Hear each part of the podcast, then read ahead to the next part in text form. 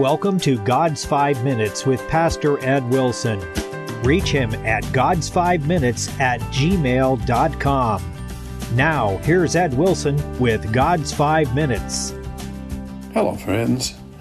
Isaiah 6 1 reads, In the year that King Uzziah died, I saw also the Lord sitting upon the throne, high and lifted up, and his train filled the temple. Above it stood the seraphims. Each one had six wings, with twenty covered his face, and with twenty covered his feet, and with twenty did fly. And one cried unto another, and said, Holy, holy, holy is the Lord of hosts. The whole earth is full of his glory. And the posts of the door moved at the voice of him that cried, and the house was filled with smoke. Uzziah had reigned for fifty two years, most of which he and his people had been brilliantly prosperous, victorious in war and also in peace. Overall, his reign had been a time of great well being. His son and successor was a young man of twenty five, and when he came to the throne, ominous war clouds were gathering against his nation. No wonder the prophet was asking himself what the future held when the ship of state was in new hands, hands possibly not strong enough to hold it. Like a wise man, he took his concerns into the sanctuary, and there he understood. The vision he got showed him that although the earthly king was laid in his grave, the true king of Israel was neither the dead Uzziah nor the young Jotham, but the Lord of hosts. If the throne of Israel had not been empty, Isaiah would not have seen the throne God in the heavens. And so it is with all our losses, with all our sorrows, with all our disappointments, with all our pains. They have a mission to reveal to us the throned God, the possession of the things that are taken away from us, the joys which our sorrows shatter into dust, have the same mission and the highest purpose of every good, of every blessing, of every possession, of every gladness, of all love. That highest mission is to lead us to Him.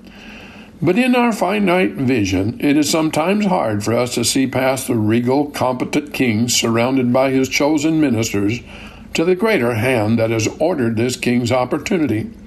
Sometimes we need a visit to the sanctuary, just like Isaiah's, so the Lord can blow away for us the mist swirling around his mighty presence, thereby allowing us to see the true benefactor who guides and governs the lives of his people.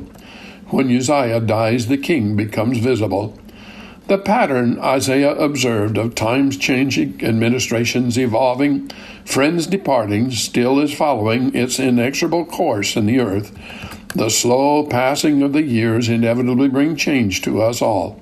Sometimes those changes are painful, sometimes they bring tears and sorrow. In all human comprehension, there is only one unchanging constant, and that is religion, which itself is based on an eternal and unchanging God. It is well for those to whom loss becomes gain, for that gain is part of eternal riches. The deepest message to every one of us, conveyed in the hardships, toils, and disappointments of life, is Come up hither. In them all, our Father is saying to us, Seek my face. And the surest, happiest way there is for any of us down this journey we call life is, Thy face will I seek, hide not thy face from me. Who knows what life would have been had Adam and Eve not tasted the fruit of the forbidden tree? They did, and the sentence of change has been the fate of the world ever since.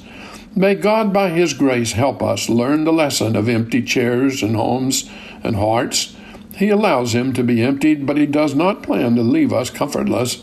He intends to fill the vacancies with himself for all mourners, for all tortured hearts, for from whom supports have been toppled and resources withdrawn.